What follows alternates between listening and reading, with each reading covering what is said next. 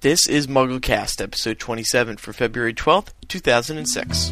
GoDaddy hosting plans are now more powerful than ever. Best of all, plans start at just $3.95 per month. No matter what plan you choose, your site receives 24 7 maintenance and protection in the GoDaddy.com world class data center. I use them for my personal website, AndrewSims.com, and I know that GoDaddy has some of the best affordable hosting plans online. I recommend you use them for your upcoming website or podcast because as a MuggleCast listener, enter the code MUGGLE, that's M U G G L E, when you check out and save an additional 10% on any order. Get your piece of the internet today at GoDaddy.com.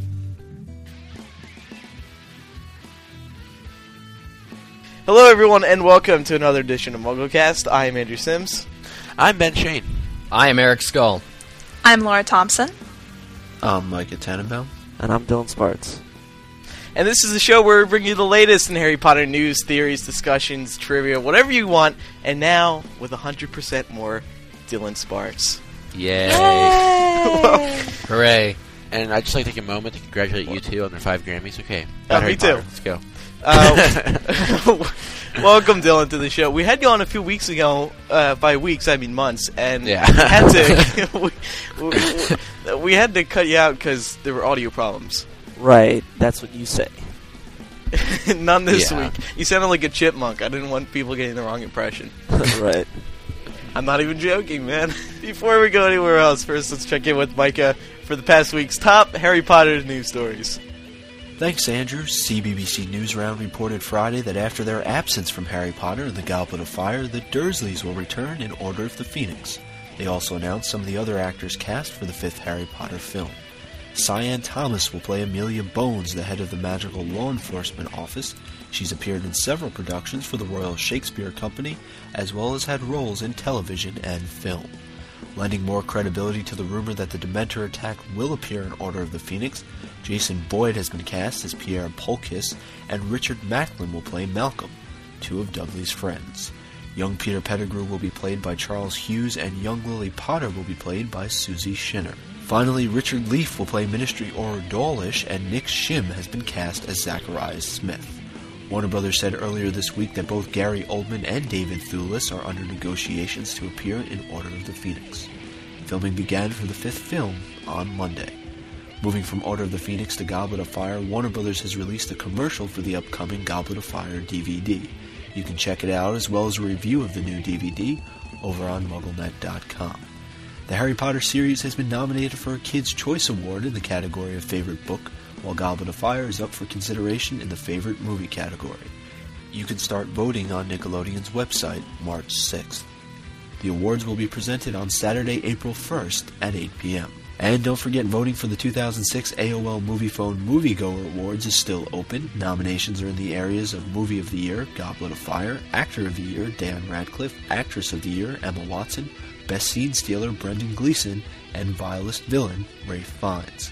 Finally, you've asked about it for months. Now the video from our live New York City podcast is available over on MuggleCast.com's episodes page.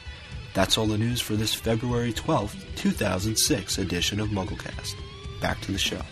Okay, well, thanks, Micah Tan. Let's go to some announcements before we do anything else this week. Um, one email that we've been getting a lot of is where did all the older episodes go on the feed? The reason we don't have any more than 10 episodes on the feed is because it gets sort of crowded and it's not necessary. So if you want to have episodes before that, go to MuggleCast.com, click on episodes. That's what I, I, don't just know why. said. I don't know. I don't know why it was so hard for him to say that. Because but- I have ADD. What's the what's the? you No, trying to but so me guys, something? won't guys won't that mess up the people the way people uh, play MuggleCast on their iPods because it won't show up under podcasts? It'll show up well, under. some people are saying that, but is that true? When it goes out Yeah. of our feed, it deletes it from their sh- podcast. No, it doesn't. It shouldn't. It- Yeah, no, what it does, so. it, it shows up as songs. Um, except the problem is the f- earlier episodes don't have the same artist there under like Andrew Sims, Ben Schoen. You know, now it's just as the MuggleCasters. So it's But almost if you go to podcasts, if you go to podcasts on your iPod, all Yeah. the ones that aren't on our feed anymore aren't there. I don't think that's true.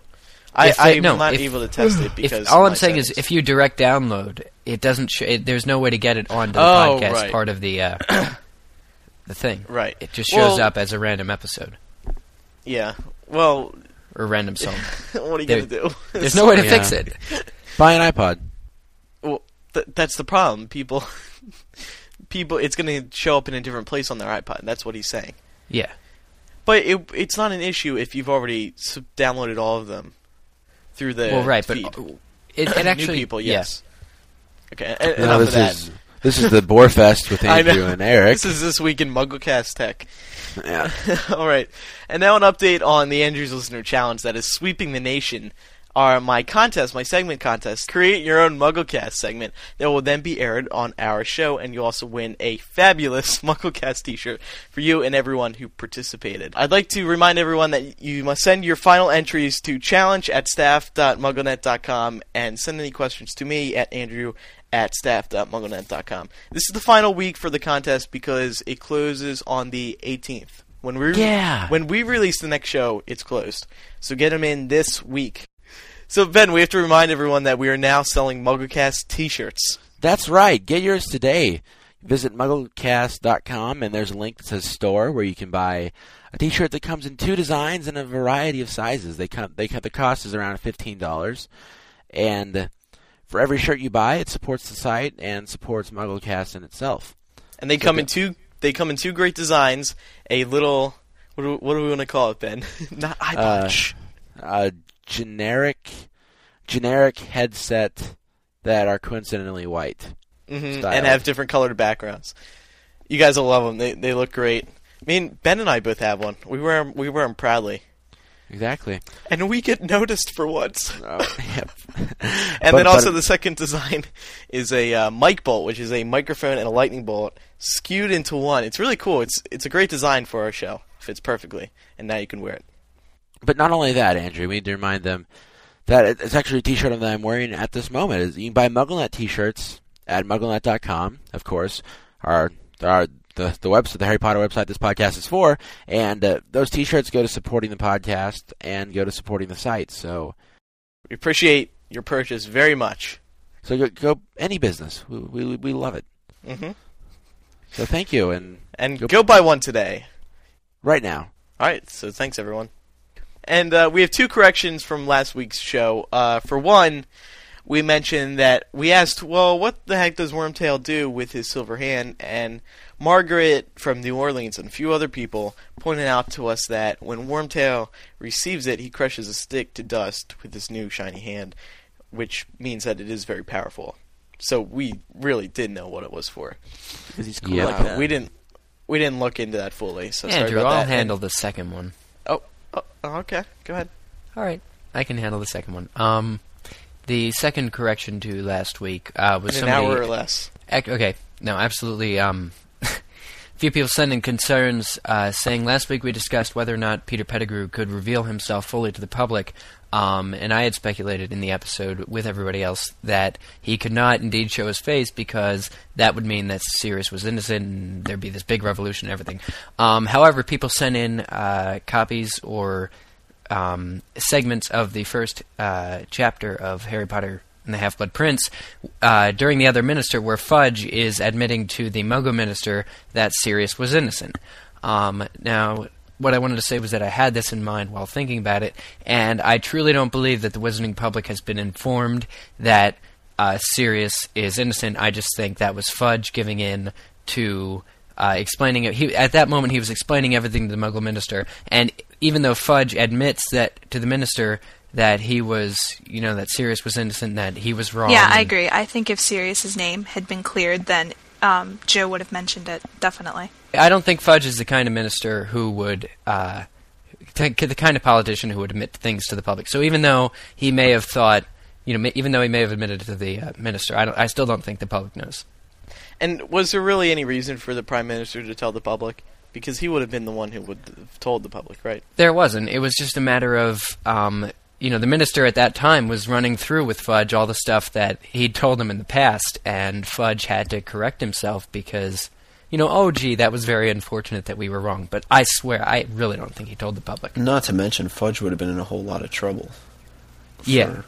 and he would have been guy. ousted out before they deemed him incompetent. They would have kicked him out long ago. So take that and rewind it back. Yeah, that's right. Take that. no, I'm just kidding. We appreciate when Okay. people point out. If, We really do. When we But uh, I had that in mind. yeah.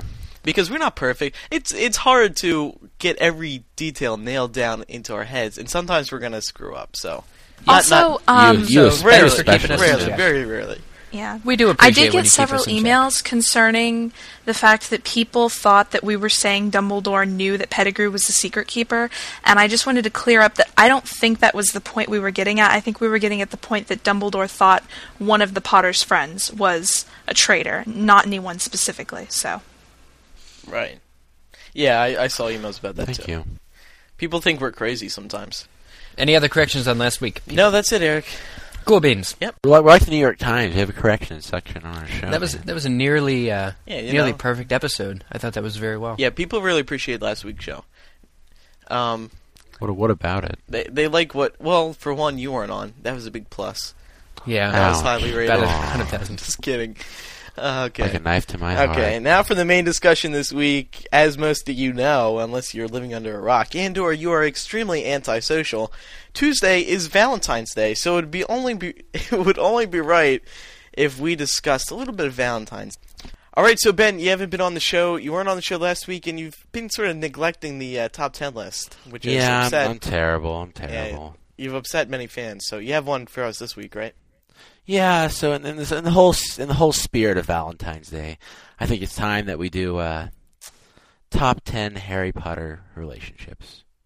Ooh, Yeah, let's fitting, fitting for Valentine's Day in our Oh, Valentine's very- Day show special.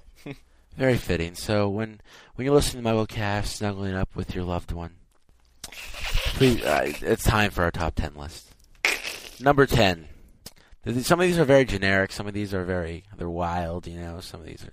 Was this created by anyone, or was this created by you? This is created by me. Oh, so Oh, okay. If it sucks, email me. Number 10, Harry and Ginny. Number 9, Ron and Hermione. And now, right now, many of you are probably thinking, oh, this top 10 list sucks, but oh, it, it's heating up here. Number 8, Dobby and the Giant Squid. Ooh. Oh. Number 7, Trelawney and Umbridge. Ah. Oh, Oh. oh, Ben. Took me a second to catch that one. no, no, number 6, Harry and Hedwig. Hedwig. Harry and Hagrid. Hedwig. Hedwig, Harry and Hagrid. That, that one should have made the list too. What am I thinking? N- number No. fi- number five, Snape and McGonagall. Number four, Draco and Pansy. Number three, this is probably my favorite, Micah and Eric. oh, oh, just kidding, guys. Just kidding.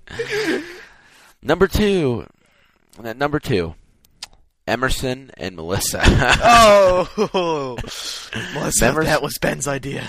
Emerson for life, yo. Yeah. Okay, and number one, perhaps my favorite, Snape and the Nimbus 2000. oh. yeah. Is that a fan fiction somewhere? yeah. Oh, so. is it really? Yeah, there is. Link me to it. Uh, that will. That's a link that will not be in the show notes. So there hasn't been much that has happened on Valentine's Day in the Harry Potter series, strangely, because Harry Potter is such a such a novel of romance and mis- mystery and Love. love. oh yeah, yeah, the key to the series is love. Uh, most Everybody. notably would be Harry's first date with Cho Chang in, as we all know, Order of the Phoenix, uh, which was closely followed by Rita's interview of Harry for The Quibbler.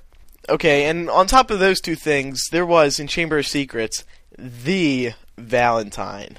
As we all know, thanks to J.K. Rowling in Book Six, uh, Harry and Ginny have a have a thing going on. Um, and uh, in Chamber of Secrets, four years prior to it, uh, Ginny sent Harry the Valentine with the little cupids that really, really embarrassed him.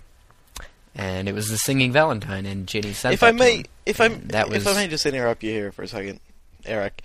Um, sure. you said that it embarrassed Harry. I, I would like to quote the book. It Harry would have given all the gold in Gringotts to evaporate on the spot. That is how much he was embarrassed. by. well, which is interesting as well. His reaction to it. Um, I think the two most the two most interesting facts are that Ginny was only what ele- uh, eleven at this time, um, and she was you know, and uh, that's the perfect you know little girl uh, action to. But even then, she was displaying magical talent to bewitch you know cupids to show up and Um, give him that wasn't Unless what she- happened actually. Lockhart commissioned a bunch of the little to send Valentines cupids to come in, and you could Yeah, you could have Oh. them send Valentines. Oh wait, I mixed. So okay, then she just used it. But still, she was acting on her affections for Harry at a very young age, and of course she told Riddle about it too because that's how. Now he knew maybe about one of you can answer this for me, but I don't know why there's so much speculation as to why it might have or might not have been Ginny. Because in the book, Draco insulted the Valentine, and he said it towards uh, Ginny. I don't remember what he said exactly, but it was something along the lines of, "Looks like Harry didn't yeah, like." didn't like your Valentine. Right, and then Ginny covered her face and ran off. So Which I felt really sorry for her because it was an suck. innocent, like Yeah, that was bad. it was an innocent. I don't even know how to put it. Innocent, innocent love. I'm crying all It over was- this. yeah, episode. and um, so then the second thing I wanted to bring up as far as that Valentine event goes is um, how Harry reacted to it as well. Like you said, Andrew, with your fabulous book quote, uh, that Harry would have given all the golden Gringotts to evaporate on the spot. Um, right. That was on uh, page 238, chapter 13, U.S. edition. nice, thanks. nice specs. Yeah, I, I have it all in my head. I'm sure you do. Eh, That's pretty much Harry's typical reaction, and I think in Chamber of Secrets, Harry is very characterized as not wanting fame, and you know, with with Lockhart around, always giving him you know tips on being very famous. It seems Harry is really just an impenetrable character when it comes to showing affection, and he just doesn't want to be classified as arrogant or attention-seeking. Let's talk about shipping. What is shipping? What is shipping? I'm like, I'm like Dr. Shipping Phil. is- I'm like the Dr. Phil of shipping. Oh my god. Well, you know what I'm going to say here. I think shipping it is very, very important to the Harry Potter Shipping series. is very important to a lot of people of the Harry Potter series. It's mm-hmm. And some people take it a little too seriously. It's fueled by the fan fiction. It's fueled No by these crazy fans. It's fueled by shows like us. It's fueled by Definitely. it's it's I think it's next to the whole plot, the in-depth plot, and figuring it all out. It's just amazing. Yeah, I, I really don't get it because you look at the books and they really don't have a very heavy romance line in them, but you go to MuggleNet fan fiction and romance is the largest category. Right, that's because people they love writing about things they can compare to, you know. And another thing is, another thing is, what's surprising is that Harry and Hermione is the most popular ship. I mean, it, it's, there's no denying that. Even though it's not going to happen, it's still the most popular one, like the people write about. Well, we're not talking. I don't think we should talk about you know delusional people at all. No, we- we um, didn't- we didn't on talk about this No, we're not. people. We're not. Well, you're bringing that up. I mean, but I, th- I liked what Laura said about um, fan fiction and just romance being the, the largest thing. I mean, I think as far as JKR not mentioning it in the books or it not taking place in the books, I think that's also what gives them a lot of uh, free room to write. And wherever there are characters, there will be relationships formed, and I think people just have their own uh, interpretations of what characters should be with who, and then they let it free roam, and other people say, "Hey, we really like that, so let's write we about keep it." referring to people, but it's it's. I think we need to be more specific. It's these teenage girls. Their hormones are raging. Oh, yes, come you on. can- It is. Yeah. It's true. It's true. Eric, it do you have an argument. Andrew, against this? I, I'd be, I'd be. Hold on, What? Andrew. I'd be careful of insulting. I'm not teenage girls insulting. because they account for seventy. I'm not insulting. I'm saying that it's the perfect thing for a them. majority? It's what Yeah. interests them the most. That's why the Harry Potter, it's probably why it's so successful because you have these teenage girls on top of swooning over Harry. They have this huge world of shipping they can get into. There's podcasts about shipping. it's huge. No, it really is true because you look at whenever I was in public school, most of the girls my age were reading romance novels. So it's really it's just something that teenage girls get into and there's nothing wrong with it. It's just an age thing. Eric, did you have an argument against this? Um, no, I think it was rather uh, proper in pointing that out, and I think that uh, Harry Potter, among other things in romance novels, is just something for teenage girls to get into because of whatever reasons. But um, it's just a shame that they aren't in real relationships. Not that it's their fault. Do you think So yeah, if you're not in a real relationship, call up Eric Scull. Jo has said in the past that uh, nothing that she reads online or like the movies don't affect her writings of the book or anything like that. But do you think J.K. Rowling takes in all this shipping and puts it into her books because, well, if the kids like it, then might as well, might as well interest them more. I, I don't think so. I think sh- I think she writes what she writes. She- I mean, yeah. she knows exactly what she's going to write. Dylan's I don't think Dylan's she be correct. Persuaded by any party. Um, Dylan's right, except uh, where a certain emphasis lies. I think no matter what relationships had to occur in the books, but J.K.R. was very adamant about putting in hints and clues that Ron and Hermione were going to get together and not Hermione and Harry. And so she's pointed the direction, and I think she's responded to the shipping by just making it a little bit more clear than she might have prior to it. Um, just like everybody pronouncing Hermione's name Hermione, and she had that thing in Goblet of Fire where she made Viktor, you know, pronounce it right. So we all knew. It's just J.K.R.'s way of kind of responding to us subtly. But I mean, as Dylan said, I think she does know who's going to get together. It's just a matter of, I think she might not have pointed it out as much as she did um, if the fans hadn't been shipping other well, she things.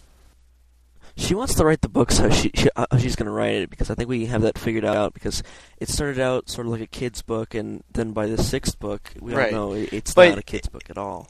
she doesn't have to turn it into a whole plot. If she throws one sentence in there saying Snape and McGonagall, McGonagall looked at each other in a funny way, it's going to start up a whole new frenzy.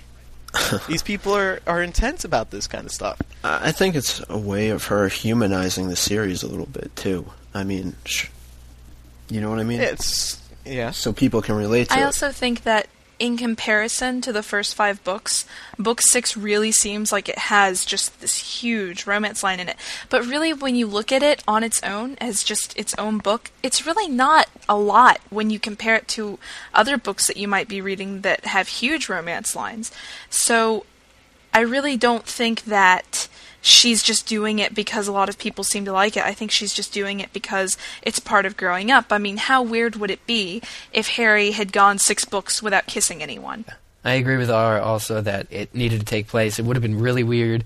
Um, so yeah, book six was the point where J.K.R. just had to establish that before it was way too late. I know, but the thing that got the thing that got to me was when I read the part where Harry like first kisses Ginny. It felt like straight out of a fan fiction uh, story. It was. I don't know. It There's was nothing wrong with definitely. No, there's nothing wrong with it. It was definitely a little, I would say, overdone, but not bad. Just not what I was quite expecting. When I read Half Blood Prince, I read it twice in I think about a week or so. The first one was 24 hours, and the second one I took my time. But um, I, I thought at first that it was the book was all about snogging, and I was so tired. And everybody I was talking to said, "Yeah, oh man, I couldn't get enough of that snogging. It was just snog, snog, snog this, snog that." And then I read it again, and the second time through, it really didn't seem that big at all. I was like shocked. I was like, "Wait a minute, where is all this snogging?" And it was funny because when I was first reading it, I was like, "Oh my god, this is so much more romance." But at the same time, the second time around, it didn't seem like any, and it seemed very, very minor, in fact. So it's interesting to find out how much romance is actually in that book. Well, Ben brought up a good point that it sounded like it came straight out of a fan fiction. So is she being influenced? I mean, I hate to say that, but she she says that she looks at the sites I don't think so. and reads all the crazy stuff that's going on. I think it's less influence and more the fact that it did go six books without waiting. I think it just seemed more like a fan fiction and more outward because she had waited so long, and you know anything Harry and Cho did in book five still wasn't adequate enough to like set the whole stage for romance in the in the books. I just think it was J.K.R.'s way of. I think it's the way the book came out, and it may have seemed like a fan fiction because we weren't used to it. But I mean, that's the that's only because we just hadn't had any of it. Also, before. there are so many Harry Potter fans that it was extremely unlikely that Jo was going to come up with a situation for Harry and Ginny that hadn't already been written in a fan fiction. As well, I think if anything, the fact that book six seemed like fan fiction just says that we have some pretty good fan fiction writers out there. Yeah, I, I mean, I think she felt that she had to mm-hmm. add certain human elements, certain everyday elements of life to the book and to the series, and you know, the whole romance angle is just one of them. Yeah, and to say that the fan fiction writers couldn't capture the same angle would be a little bit of an insult, a little bit of a low blow. I think some of them have, and some of them um, have created work that uh, is sometimes adequate and worthy of Harry Potter. What what about book seven? I I think it would be a great idea for Jo to throw in a lot of those little lines that would stir up some controversy. Just to because since book seven's the last Just to book, leave it. yeah, exactly. You you leave it completely open. It's gonna keep the interest in the series going for a while. See you know, I mean? that'd be really cool. Except we'll be for talking the fact about it on here.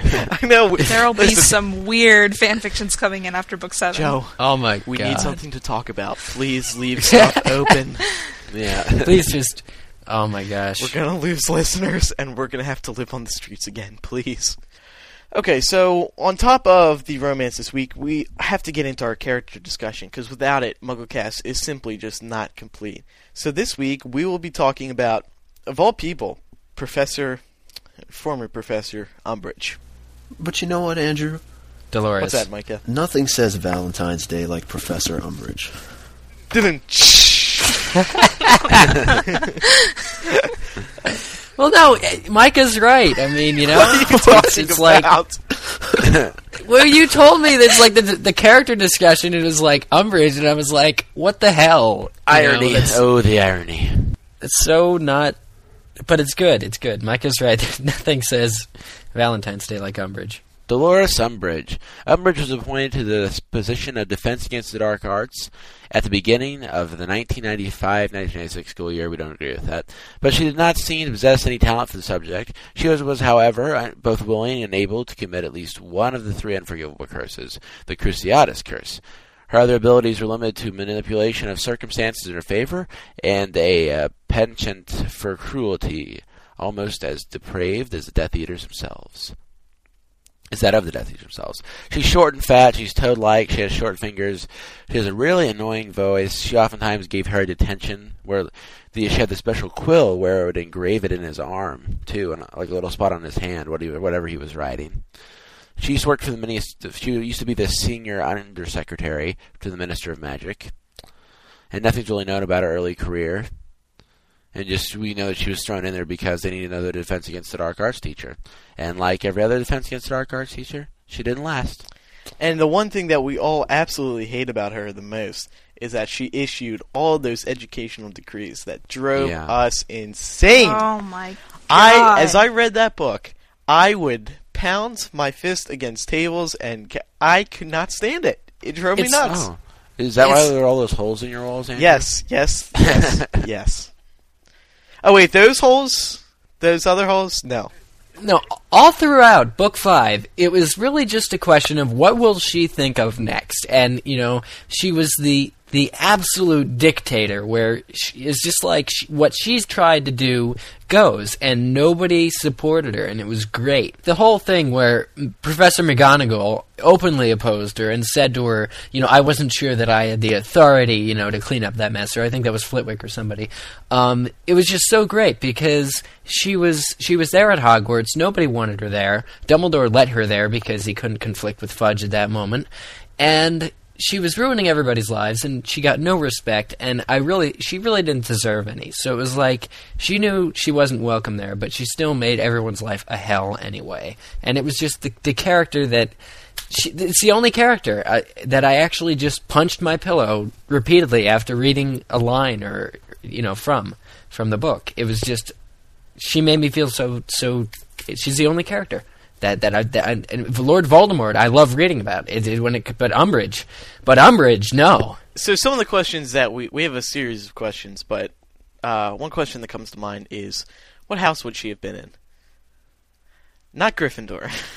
I don't think. I don't- Slytherin. I don't know. I- she's like like I don't think she fits the Slytherin personality. I think she does. She's overly concerned about herself and her own personal morals. I think it's it's it's one thing to be there stationed under the ministry, but she actually took matters into her own hands beyond what even the ministry would try and control Hogwarts as. And if you think about it in the long run, she also sent the, the Dementors to Privet Drive, which was in complete defiance of the ministry.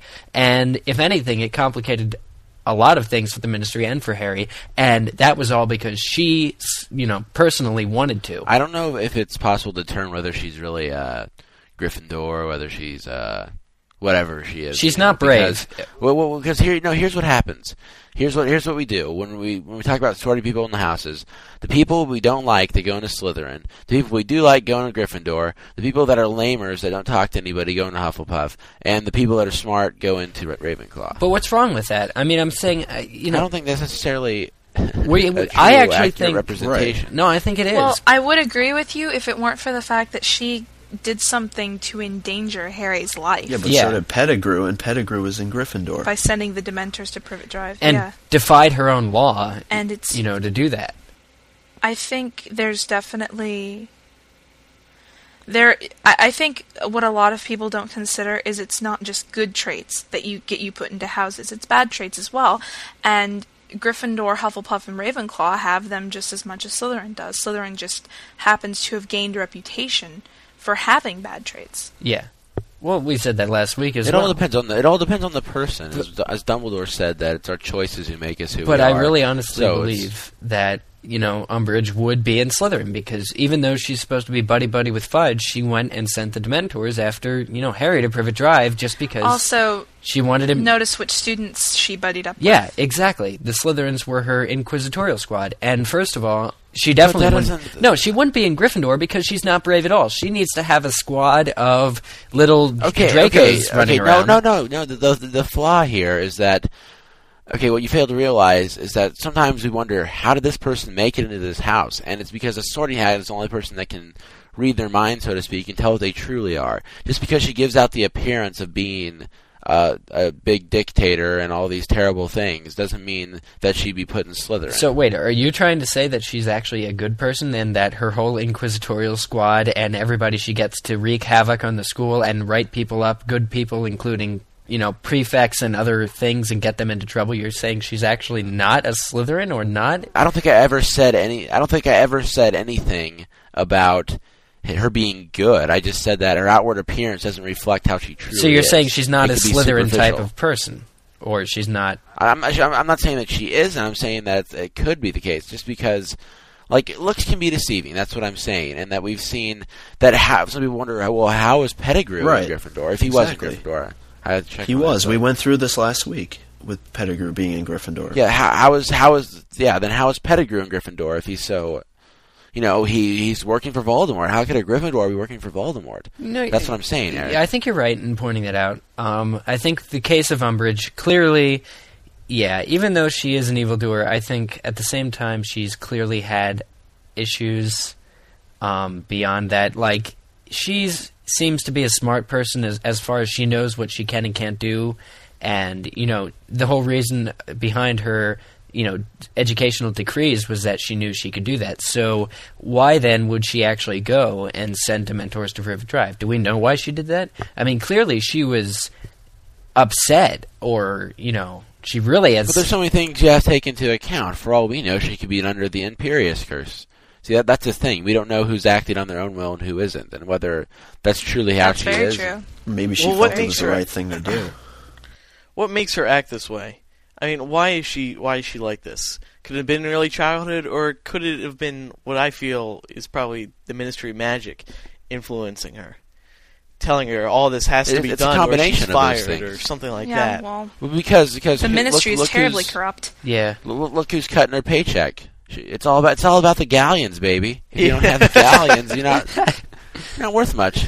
yeah. he just replaced his own name instead of saying the Benjamins. He's saying the Well, I, I mean, I really think that's true. If if uh, Fudge or whoever is threatening to fire her, then what is she to do? no, I understand you that. have to take control back of the school, or you're out, and that's it. So, sh and if she really is close to her job and is really passionate about it, then God bless her. I understand her desperation. I also- but she's not. I mean, do you really think that that Fudge told her he'd fire her if she didn't make Harry cut into his own hand? I mean, the thing with Umbridge is that that was her. That was her preferred punishment of choice. No, th- th- those are just side things, dude. Things that she that That was her punishment of choice for Harry. Is the most. I think she's just power the most hungry. heinous thing, heinous thing of ever is to dig into your own hand and again and again and again. And she outright denied any claim that Harry made that um, that that Quirrell was a good person and a good teacher, and that you know she openly insulted and took pleasure in knowing. I think that's what everybody's forgetting because it's all been a while since we've read book five. But she took pleasure in I read it last night. in Harry. Oh, you did, Andrew? Very nice. Uh, she took Yeah, I read mine a lot too, but that's okay. I'm sorry. Well, she took. She had so much pride in proving Harry wrong and, and making Harry suffer because he knew the truth and she was ignorant to it. But would she have done that to anyone else but Harry? I think She there is did such it a to, hate at the um, ministry. For, Lee Jordan. She did it to him. oh, really? Yeah, but but it wasn't Yeah, to the basically- same, it wasn't to the same extent though, where we see every night. Yeah. Every night Harry had attention, and he had to go in Not there every and night. Dig into his However, handle. it was a I lot. think I think that Umbridge is the type of person who is so power hungry and is just so she just needs to show that she's superior to everyone else by forcing people to do things that they don't want to do by taking power over things. And i- i- the first person who disagrees with her they're screwed. And Watch out. well, and screwed to a point where everybody else is afraid to speak up. I mean, I really liked Yeah. the very few people like Lee Jordan who stood up to Umbridge after they saw what had happened to Harry, perhaps, or even in the in the midst where they understood that she was not going to tolerate their upheaval. They still did it anyway. It's and what's the word I'm looking for? It's it's totalitarianism, right? That's well, it is, but also I got the distinct impression, especially in the scene where Harry flips out um, on Umbridge the first time in class and says about how Lupin was a great teacher and how about how Voldemort uh, was growing out of the back of Quirrell's head. You know all that stuff. Um, I got this distinct impression that she knew that she was a person who actually was smart enough to understand where Harry was coming from, and Oh, of course she knew. No, she knew. That's why she didn't want him to say She knew the point. because it threatened her position. It did, but at the same time, she knew that Harry was right, and she openly denied him and punished him for telling the truth to everybody else because she Yeah, was. because it Right. Well, it's how you it's how you keep control of something. You know. yeah, it basically just undermined anything that the ministry might tell the public if Harry was right. So of course she did. Exactly, but it was such. She did it with such pleasure. I really don't think she's in a, a hard enough situation where she can be that mean just because she has to be. I think she wanted to be, and I think that's what would probably make her. Oh, I think she did too. I think she wanted to be. And I think that assuming the common house stereotypes, considering those, she would most likely be put in Slytherin, but obviously we don't know her true circumstances as a child, nor do we know terribly much about in depth, I should say, about what the sorting hat does and does not accept for certain houses. But for So- all the ruthless things that she's done as a teacher, I would say she's probably one of the most influential characters in the series just because without her, Dumbledore's army would never That's have true. started. Oh, I agree. Book five wouldn't have been half as interesting if it weren't for her. Because what's been happening? Because what was been happening in the series is that each year they get an inadequate or an incompetent Defense Against the Dark Arts teacher, and finally they realize they've had enough, and they say, "Well, let's teach real Defense Against the Dark Arts." So they start the the the dueling club. No, they didn't realize Army, that, Whatever but they they- call it. No, not, not the dueling Dumbledore's club. Army. I meant the Defense Association, not the dueling club. They don't have MuggleCast in uh, Yeah, Hogwarts they should. as much as we wish. But no, they. It, I don't even think it, wa- that was that they realized that their previous teachers had been incompetent because I don't think they'd admit to that, even if it were. I mean, I think they admitted Lockhart was not. But at the same time, I think I just think they realized they weren't going to learn actual defense under Umbridge, and I think that's what made them do the Defense Association or Dumbledore's Army because they knew, you know, Oh. Dolores Umbridge was the kind of person who read from books, and they seriously did not learn any actual, you know, spells and defense. It was all practical with um, with the books and stuff. So they really needed to take action and actually learn stuff because it was the time in the year where they just had to seriously learn to defend themselves. And I don't think it was just the education. I think it was the oppression that made them want to revolt against I her. agree. I mean, It was, yeah, you see that every day in school. You have teachers who are unfair or are seemingly unfair, and then the whole class just has this vendetta against that teacher. So, Can I tell you guys a secret? I I didn't make this connection earlier. Uh, I have this new study hall teacher. I won't I won't say her name in case she listens, but she's laying down the rules. You know, first first class. She goes over. You know, okay, no no talking, no no iPods, and then at the end she says, so basically no fun. what are No, you? that's way too. And and she won't know. She won't know if she hears this that you were talking That's about a her. right? bitter person. Come on, no fun. Even no, even if that's No, true. no great story has a lukewarm bad guy. I mean, come on, every great story, like Lord of the Rings or Harry Potter's got that Voldemort or the Sauron or whatever you whatever you want to do. But every great story has to have a great bad guy. Exactly, exactly. I completely agree with that.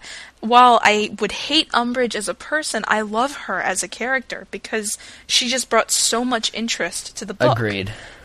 But is she like the first bad person that's not necessarily a Death Eater that we meet?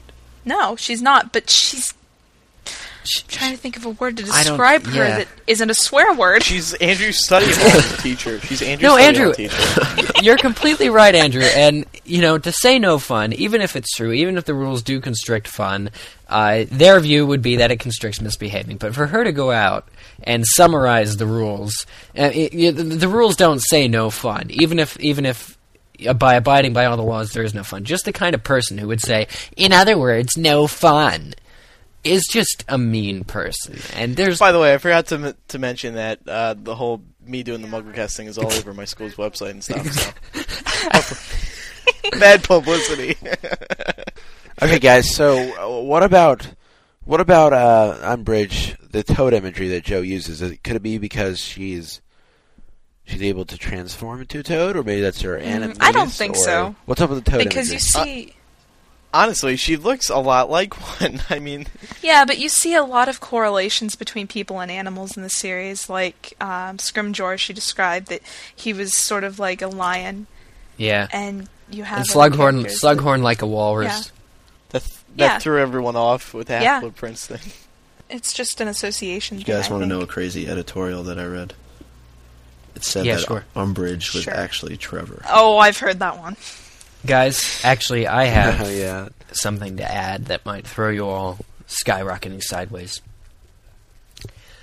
I read something on one of the forums um, in the past that actually speculated Umbridge. Drum roll, please. Somebody said that the way Umbridge and, believe it or not, Peter Pettigrew were described was similar in the way that she might be his mother. Ew. There. Do you think? Okay, think about it. and it. maybe, maybe no, we're talking about this. Maybe, maybe that is why she is out to get Harry. And if you think about it, it would mean that Umbridge was actually mentioned in the past, which is J.K.R.'s style. Because in book three, when they talk about Peter Pettigrew, all his mother got back was his finger, which was obviously the plot element because you know he's listen, he was missing his toe as Scabbers. But what do you guys think? Could that be a possible reason for why Umbridge is so mean to Harry? Well, we know. Okay, if if that's and why case, she's so bitter and, Well, and personal about. Hypothetically, th- theoretically speaking, already if that is the case, say that few- um, Umbridge is Pettigrew's, Pettigrew's mother, then there's no way that she's in Lord Voldemort's circle because she has she would have to know she'd have to be under the assumption that Peter's dead, right? Okay, So what I what I'm saying is that I don't know if that's true or not. but I don't think. I just, I just don't think so. I don't. it's just I another can't one think of those crazy to really theories. disprove it, but I just don't see it happening. I don't think she's old enough to be.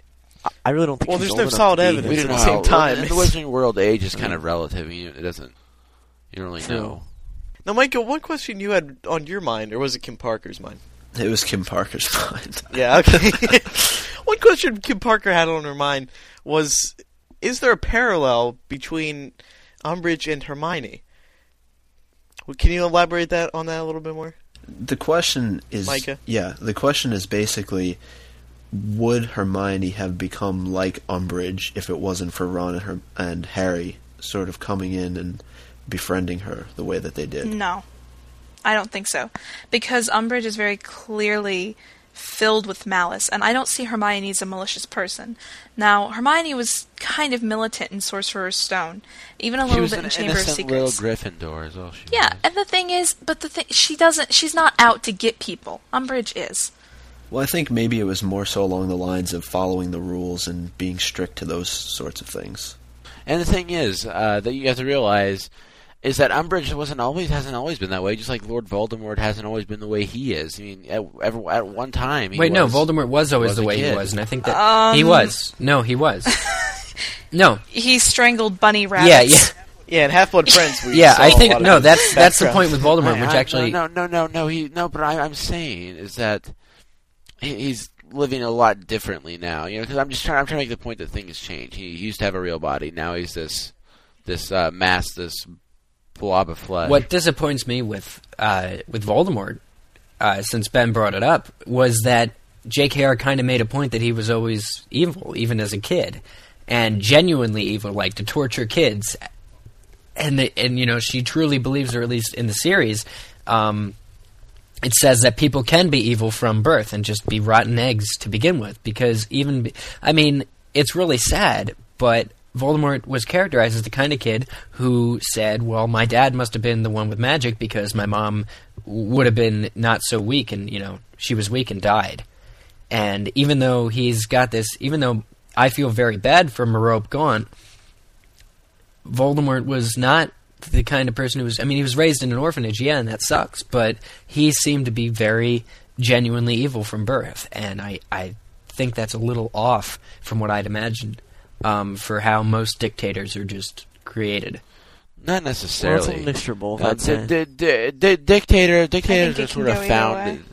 Like there has to be a reason. For example, Hitler. The reason that he came to power is because all the Jews were getting blamed for everything, and he he found a rallying cry. And the ironic thing is that he was. It, it, there's a lot of similarities between Hitler and uh, and Voldemort. Hitler was his gra- he was half Jewish actually. His grandfather. I grandfather think all was dictators come from a mixture of being cruel from birth. I mean, if they do such terrible things, then of course they have to have a cruel background. But it's also fueled by um, some sort of inspiration, like Eric was saying. I mean, in a way, it makes sense that you know Voldemort got no love, and you know he's been raised in an orphanage where nobody could love him. But at the same time, he's not a lovable kid, and he never was. If he was taking kids into, you know, caves and and scaring them, and Dumbledore saw it, you know, for, he, Dumbledore should have known right then and there, and I, I think he actually did that. It just wasn't. He's the kind of kid who was proud that he could talk to snakes and send them and make them do what he wanted to and all that stuff. So, do you think Umbridge is the same way? Do you think, you know, going back to Umbridge, that she, as a dictator, was is power hungry by birth, or is she power hungry because she really thinks she needs the power? It, it's it's And the innate, authority. man. It just sort of happens. It's it's a personality trait that she developed. Yeah, I Yeah. mean, or is it just that she thinks that she's doing the right thing? I mean, that could be it too. No, but she knows she's not. It's the thing. She knows that that Mm, She's thinking about doing the right thing for herself. Right, Yeah. and To for the ministry her. in her mind. But I no, I think as far as the ministry goes, she knows that. Yeah, she's supporting the ministry because she knows that Lupin was a good teacher, and she knows that everything Harry stood for is probably correct. But she still goes with the ministry. She's forgetting that the ministry is around to serve the people of the wizarding world and not the people in power. I like that. But is the ministry serving the people? It's really not. And No, it- they're not. it- they aren't. There's They're not, and she's forgetting that that's what she's supposed to be doing. Okay, then what will Umbridge, Un, Umbridge's role be in Book Seven, if any? Uh, well, we didn't see her much in book six, so That surprised me. With all the roles of the ministry, including Scrimgeour, and how he was undermining Harry and, and wanting him to be his supporter, I thought Umbridge was too missing. Like, too missing. She needed to be there. If you think ministry, post book five, you're supposed to think Umbridge and Fudge and all the new characters in six. But with all the people we met in six and how they were trying to change people and arrest the innocent and all that stuff, I am very shocked that Umbridge was not mentioned. As much as I hated her, I liked her. I was looking for. her. Yeah, I was looking for her in book Yeah. six, so I'm a little little nervous about what she was up to. Yeah, she was She was there. at the funeral, so Yeah. that's she almost she didn't deserve to be there. She was that was a mockery. The thing is, That no, no, she served her purpose, and she was. The reason she was there is because she's still working for the ministry. I don't know how that worked out, but Wait, Yeah. if she served her She was purpose, trying to shouldn't make she the be ministry dead? yeah, well, no, according, according to, all to those- the other bozos, not according to me. I, I, I don't think they, they, they serve their purpose and they die. Everyone dies. yeah. No, I, I disagreed with that too. Not everyone who doesn't serve a purpose dies. No. But that was that was But we don't need to get more- into that. Eric and flawed logic. Nah, the point is, I think we're all, all on the same page with that. So at the end of book five, what do you guys think happened to her when uh, the centaurs took her into the forest? I'm surprised she's survived. Maybe that's where she was in book six. She was in the recovery ward at St. Mungo's for the whole year. Because I honestly don't think. I mean, the centaurs at certain points in the book were ready to kill Harry. And a lot of the creatures in the forest were ready to kill Harry. And even the centaurs knew what was supposed to happen to him. Um, and they still would have done it. Maybe that's what was supposed to have happened to him. But besides that, the centaurs won't stop to kill humans. And they won't bow to humans and they've said that. And even the, you know, I was very happy that they paid tribute to Dumbledore at his funeral and stuff. But they really don't take crap from humans trying to treat them as animals. And so I thought Umbridge was going to die, actually, when that happened, and I'm really surprised she got out alive. And it and it was Dumbledore that saved her too. Yeah, it was Dumbledore. I was just going to ask if yeah, Dumbledore would probably be the only one that could that could save her, and I thought it was very noble of Dumbledore. Um, but I was just going to ask, didn't, Some- didn't somebody save her? Maybe that's why she was at the funeral. You know what? I agree To with show that. respect. I agree with that because Dumbledore had no reason to, you know, morally he didn't really have to. Looking at Umbridge's character, I think it was just to keep up face for the Ministry. All right, so that wraps up our Umbridge discussion for this week. Good job, gentlemen and Laura. Yeah, thank you. So now it's time for this week's Dueling Club, Dueling Club version two. We're now we pick randomly. You don't know who the other person is going to duel against you. We've gotten emails about uh, last week's. People really liked it. So, um, Eric, you had one I got one. I've got one. Okay, on three. One, two, three. Cornelius Vane. Fudge. Who did Okay. you say, Eric? Romilda Devane. Ooh. and Cornelius Fudge. maybe maybe she can fall in um. love with him and give him love potion, and Yeah. Hey, that's, maybe they can just live happy together. Take him to the forest. Maybe they can just live happily together. Do you think they'd fight, Yeah. or would she? I don't know. He's an older man. What do we know Yeah, about he's, Romilda? he's a fully And trained wizard, and Romilda was, what, a fourth year, I want to say? something, and she was really into the whole Ronald being an older gentleman. So And she seemed kind of. we're like supposed to be defending them fighting, and we're like, maybe they won't fight. Maybe they'll love.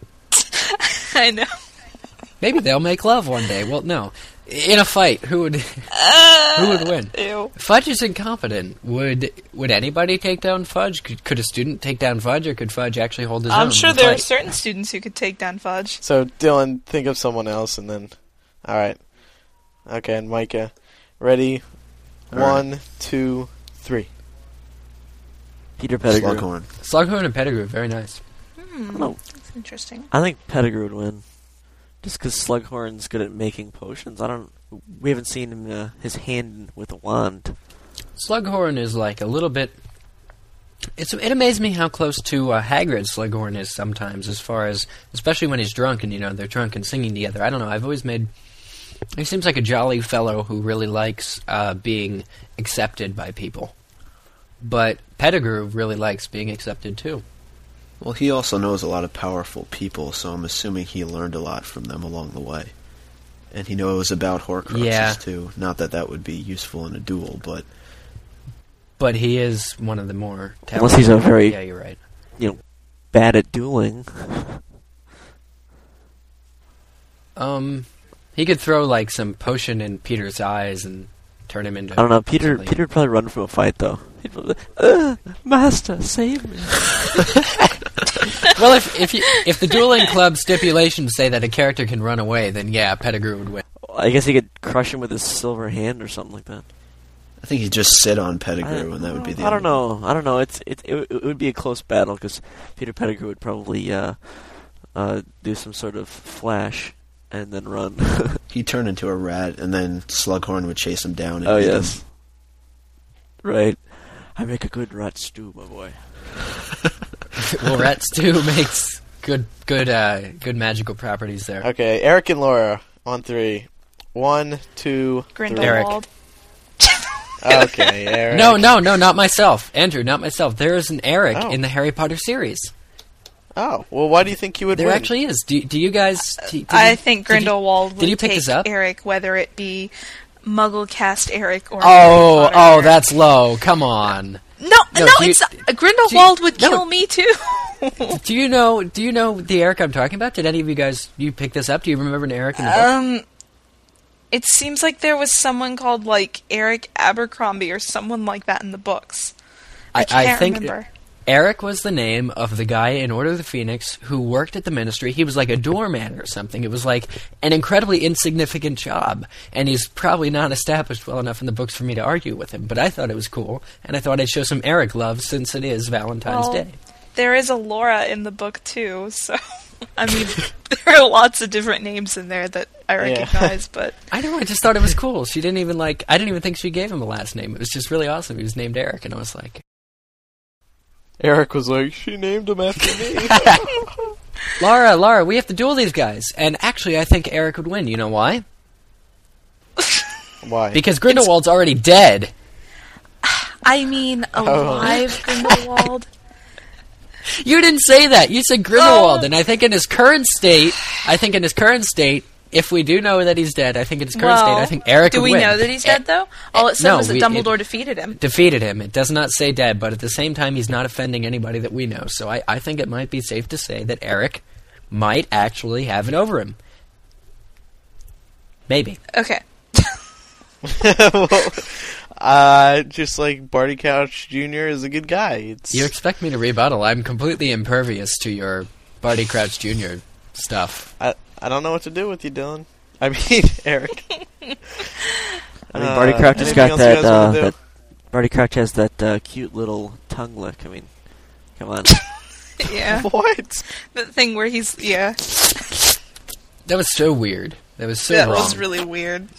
That was that was a strict movie ism. That was a Newell ism, rather. They needed that for plot device stuff, so that it would make sense because they didn't. What you guys didn't know was that he was looking at Umbridge. Oh. that is awesome. okay. Well. Okay. Well, I think that does just about wrap it up for this week's edition of MuggleCast. I'm Andrew Sims. I am Ben Schoen. Yellow Card Lights and Sounds in stores now. I'm Eric Scull, uh, particularly fond of a group called Electric Light Orchestra. They're good too. I'm Laura Thompson, a fan of Green Day, and I think that Yellowcard sucks. I'm Micah Tannenbaum. And I'm Dylan Sparks. Dylan, thanks for joining us this week. Uh, my pleasure, Andrew. We'll have you on the show again soon, and we'll see everyone again next week for episode 28.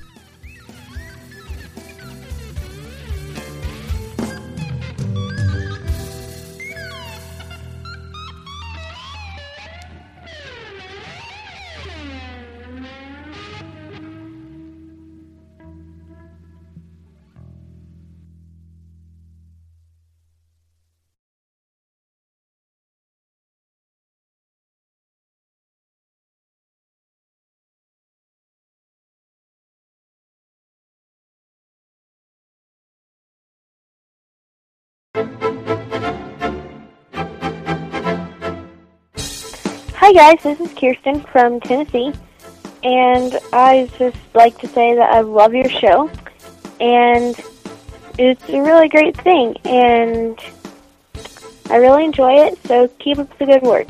Bye. Hey, this is Summer. I'm calling on behalf of the Twain School Drama Department, where MuggleCast has been voted the best way to drown out our psycho director. Congratulations, you have won our most coveted unofficial award. Yay, MuggleCast! Hi, I'm Sam from Washington, and I just want to say I love your show. You guys are awesome. Andrew is hot. Ben has a really awesome voice. It's really awesome. Jamie's hot too, and he's British, and I love his British joke of the day. And yeah, pretty much that is everyone else at MuggleCast. Yeah. Love you, Micah. Uh, love you, Laura. Love you, Kevin. All you. Yeah. Peace out. Hey, this is Ashley, and I'm from Connecticut, and I just wanted to say that I love MuggleCast. It rocks, and it's so much better than PotterCast. But, not that I don't like PotterCast, but MuggleCast rules. So that's all I wanted to say. Thanks, bye guys. Oh, and Karen, you're so hot. Hi guys, and Laura. This is Callie from Kansas, and I just wanted to say that I love the show, and I listen to it every every few days before I go to sleep. Bye. Hey guys, this is Allie. And Alice from the Sand Listing. We just wanted to call up and say How much we absolutely love your show we're so happy for all of your support. and all your participation on the forums. Thanks again, BenShane.com. InterestingZ.com. Bye! Bye! Hi, this is Katie from California, and I'm just calling to confess my love for MuggleCast. I listen to your show religiously every week, and I just love you guys. You're so funny, and I just love Andrew. Andrew, you're my favorite. I love you, and Laura. Gotta love Laura. All of you. I just love you so much. Thank you for having a wonderful show. MuggleCast, this is Jack from www.hp-place.com. I just want to say hi, and I love your podcast. And I know my step will never be as good as yours, but we're out there. www.hp-place.com. Tell your listeners to go to it, please. Yeah. Enjoy. Yeah, I'm a um, MuggleCast. Hi, this is Bevan and Taylor from New York, and we just wanted to say, yeah, yeah! Hey, this is Aruna from India, and I just wanted to say your show is absolutely wonderful, and I really like Eric, and um, I just I want to tell you that you guys are doing a great job, and keep going. Bye. Don't forget that if you want your voice to be heard on MuggleCast, you can always call our hotline at 1 218 20 Magic. Please keep your message under 30 seconds and be sure to include your name and location.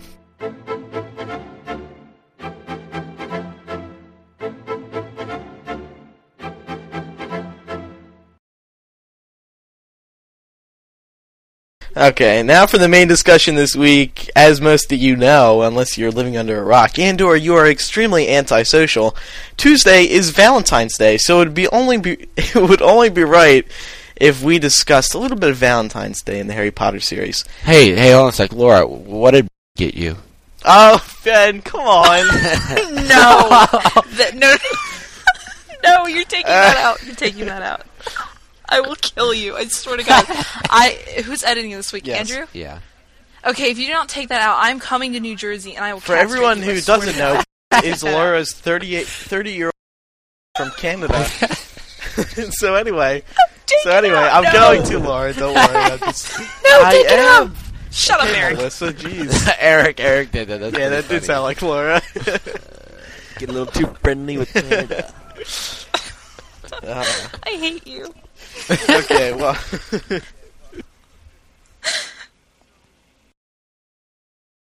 What do you guys think happened in the forest when she was taken away at the end of book Micah, five? you are the.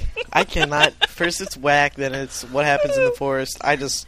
I just can't. I, Micah, I, I don't know what to do with you.